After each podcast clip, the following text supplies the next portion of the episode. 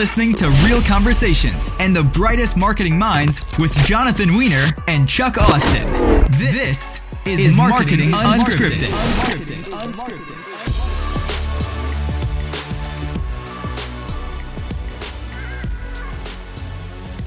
We are back in the studio today with Cindy Praeger, who's the co founder of Rhythm Systems.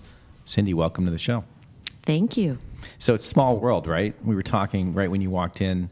So people we know and how we connected, and then I, you know, I saw I got recommended to you, and and I, have known of your company. I was I've been impressed for many years, and then I'm like. I'm working with your husband's company. Mm-hmm. This is a small world. It sure is. Amazing. So, for those out there uh, that aren't familiar with your background and what you do and what you're currently doing, tell us a little bit about what you do as well as your company, Rhythm Systems. Yeah, so I'm a co founder of a company called Rhythm Systems. Uh, we've been around for 13 years in Charlotte, North Carolina. Our clients are all over the world United States, Canada, Latin America, and English speaking Europe. And they are the mid market growth companies. Um, they're the ones that we call the mighty middle market, power of the world.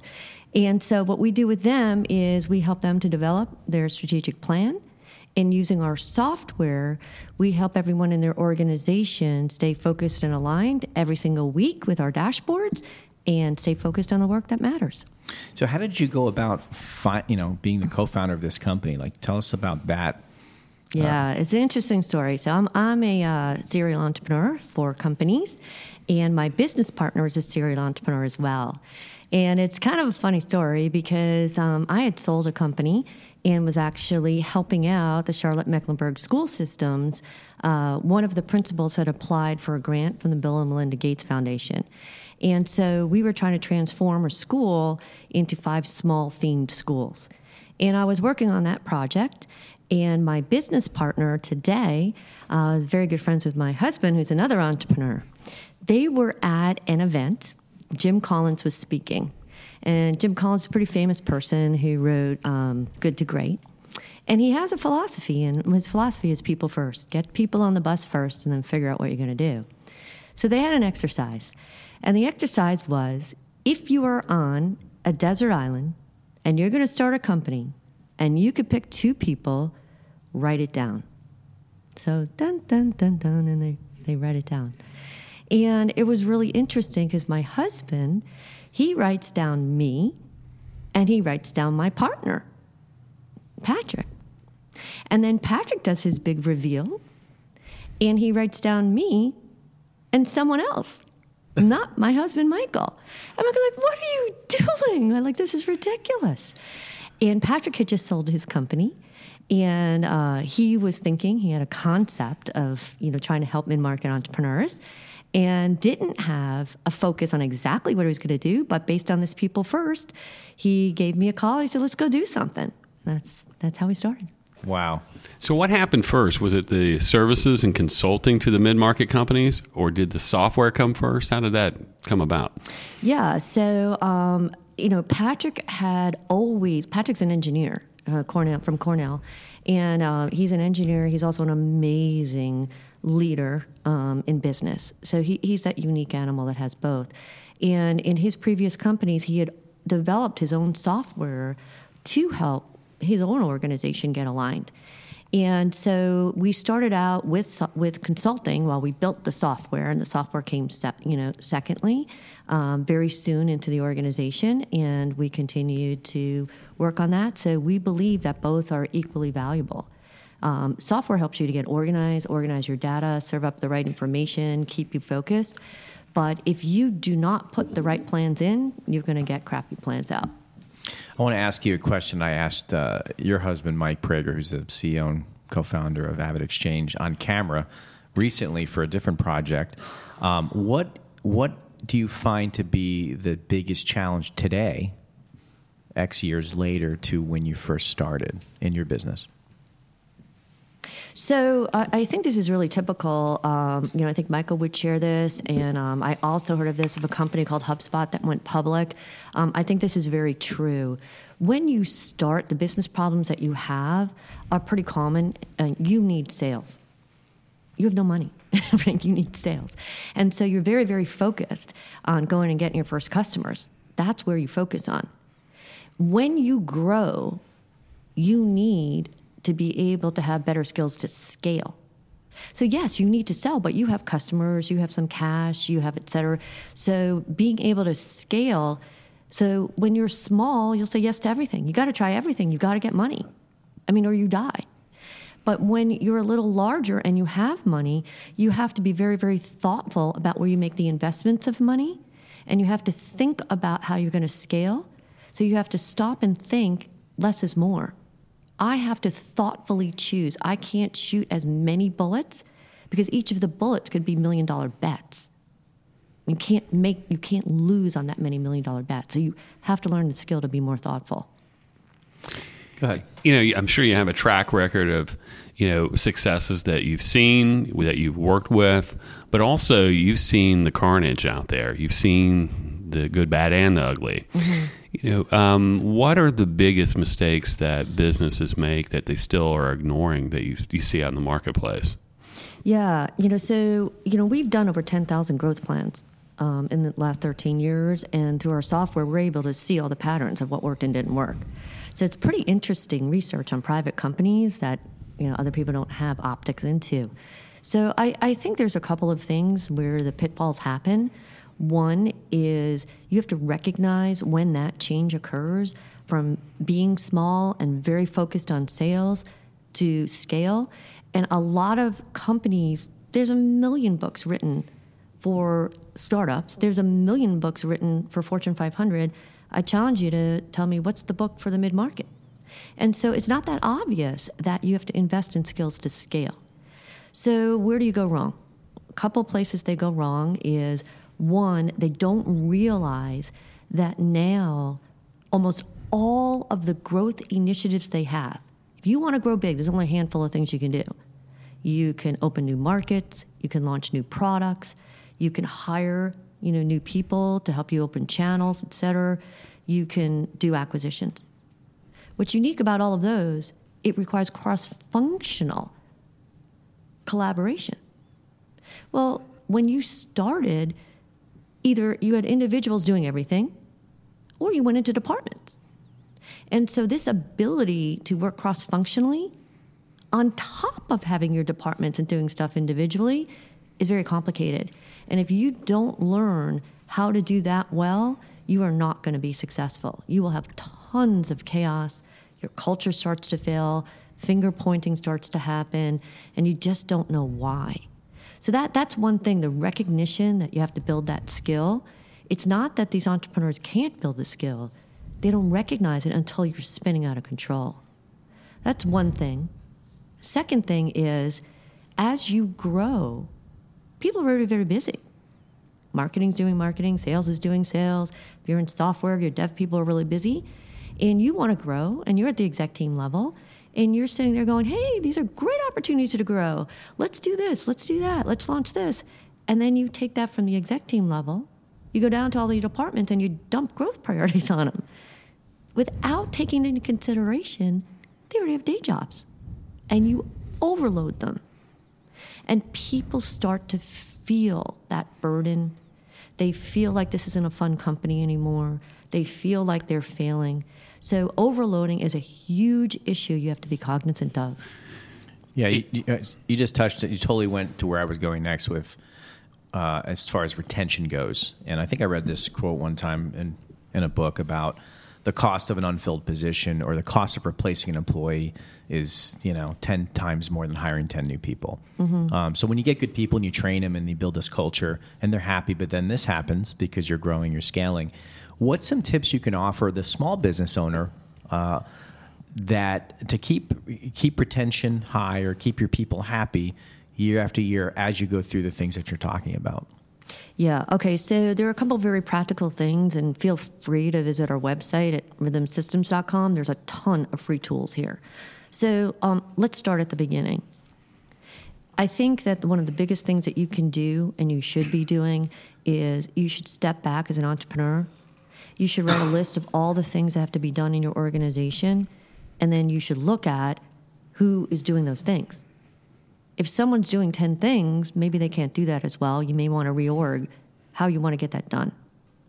Once you figure out what are the real jobs in the organization, we suggest you do a job scorecard. A job scorecard, and you can get that on our site, says, What is this position? What do I care about? Why do I care about this position?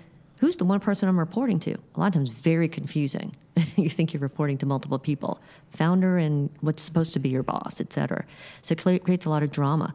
But then you put metrics on that. Here's the three things that you care about, right? Here's the metrics. And then on that job scorecard are the core values. So when you go out and you recruit, you want to be really, really, really particular about what this position is, how they succeed. And when you are interviewing, you want to interview with patterns. You want to literally ask them patterns. What did you do at this job? How were you measured, et cetera? And if their patterns map up to your job scorecard patterns, good. If they don't, personality is how a lot of people used to hire, and that can get you into a lot of trouble. You really want to work with the data. Now, the core values will help you make sure that they're aligned to the culture, but it's not just this gut feel anymore. It's behavioral based interviewing, essentially. It's behavioral and skill based, pattern based yeah. interviewing. Gotcha. Is the buy in difficult once you get the executive team on board to really implement this throughout the organization? What's that like? So, I would say that it depends, and it's, it, it's hypercritical. If you have a team that is willing to understand that they have to invest in change to be better, you're going to be just fine. If you have a reluctant team that does not, is not open to new things, is not willing to make change when change is hard, is reluctant, you're going to fail. And um, I will tell you that we are very, very particular about that taking on clients. So if we see that they're reluctant, we know it's not going to work. The CEO must be coachable. The teams must be coachable. If they're not coachable, how are you going to get this throughout the organization? It would seem that the process would also may also reveal things that they may not see. It may be right in front of them that they cannot see problems and and then the the process also may address those things as you're going through. Would that be correct? It's absolutely correct. If you can get clarity on what it is that you want to achieve as a company, what you want to achieve in a department for a department leader, and what you want to achieve as an individual, that is one of the biggest things that CEOs have to do. They are very used to thinking about what's in it for me. They know if they're going to grow, why do they care? They're all excited. They're going to grow. They might have equity in a company. They might be backed by, you know, PE firms. They're going to make a lot of money. Well, if you go out and you evangelize that to the rest of the organization, think about, you know, someone on staff. Why do they care? So they really have to remember that they have three communication paths. Why is it important to the company? And then you better ask every other person, what's in it for me? And if you're not answering that question, you're not going to be able to get everybody on board. Right. So, you know, on the other side of the, the, coin, there are the success stories where this has really turned a business around or really pushed it in a, into another trajectory, positive trajectory. Um, without even mentioning names, I mean, is there one that in mind that you have that that it really made a huge impact? Your systems and your services have made a huge impact on their company. Yeah, I mean, we're really, really proud to say that we can, you know, cite you know, we have over 100 and something clients. Right. And almost every one of them have moved into top position in their industries. So, you know, whether it's fly fishing, Simms Fishing's number one, you know, AvidXchange is a client, they're number one in, in their B2B financial space. Whether it's in Europe, Frederique Constant, which is like a Rolex over there, um, they were bought out by Citizen, number one. Whether it's, um, you know, Curriculum Associates in education. I mean, almost every single client using our system, they were they were amazing to begin with. Don't get me wrong. These are amazing people. They had already grown. And if you can think about this, we work with a lot of companies that are at that 10 million. They start with us around 10 million dollars um, in revenue, about you know 75 to 100 people. If you look at the United States Census, there's only 3.2 percent that make it there. these are the extraordinary winners. They have a lot of impact in the mid market. They're extraordinary, and we keep them extraordinary. Wow. I like what you uh, said earlier about just metrics. Um, I think a lot of businesses, you know, like to think they have metrics or use the word, but they don't. Like, I, you know, it's New Year's, right, Chuck? January. Hey, I'm on a diet. I feel better. I look better. Right. Okay, what? Show me some numbers that the scale moved or some body fat changed percentage. Like, let's be real. Like in your business, did this marketing initiative actually do anything? What did it return? You know, those kind of things. So. I like that you guys are all about that. Um, I want to segue over to what we talked about when earlier your big event um, that you guys put on. Um, talk about you know what's the purpose of that, who gets value, how, how's it going, where what are you doing this year? Yeah, so um, you know we're really proud. We've built a, a pretty amazing tribe. Um, the Rhythm Tribe is built of the biggest and the best in the world of the mid-market growth companies, and so we have a gathering every year in October, um, and it's called the Breakthrough Conference, and that's what it's about. It's a practical working session where we have people that are teaching. We have keynotes. We have people that have come from you know Blue Ocean Strategy. Uh, they've come. People from Crucial Conversations. They teach. So we have keynotes, and then we have working sessions based on leadership, um, based on running, ex- you know, executing really well. Um, and based on our software. And so it's a gathering of these mid market growth companies and the CEOs and their exec teams and their people that they want to invest in come and they learn and they work and they leave with specific things to get better. But it also gives them the opportunity to talk to each other, talk to peers. These are the best of the best. And so it's really, really exciting. We've done that. In our fourth year, uh, fifth year was last year. And um, it just keeps getting bigger and better. And we not only invite our clients, but if there are people that are thinking about joining the Rhythm Tribe, you know, we're happy to have them as well. Anything you can share? I know it's early in the planning. You just finished your uh, last year's, just late in the year, I believe. Anything that you can uh, give us a sneak peek that you're thinking about adding this fall that could it's different or new as far as value?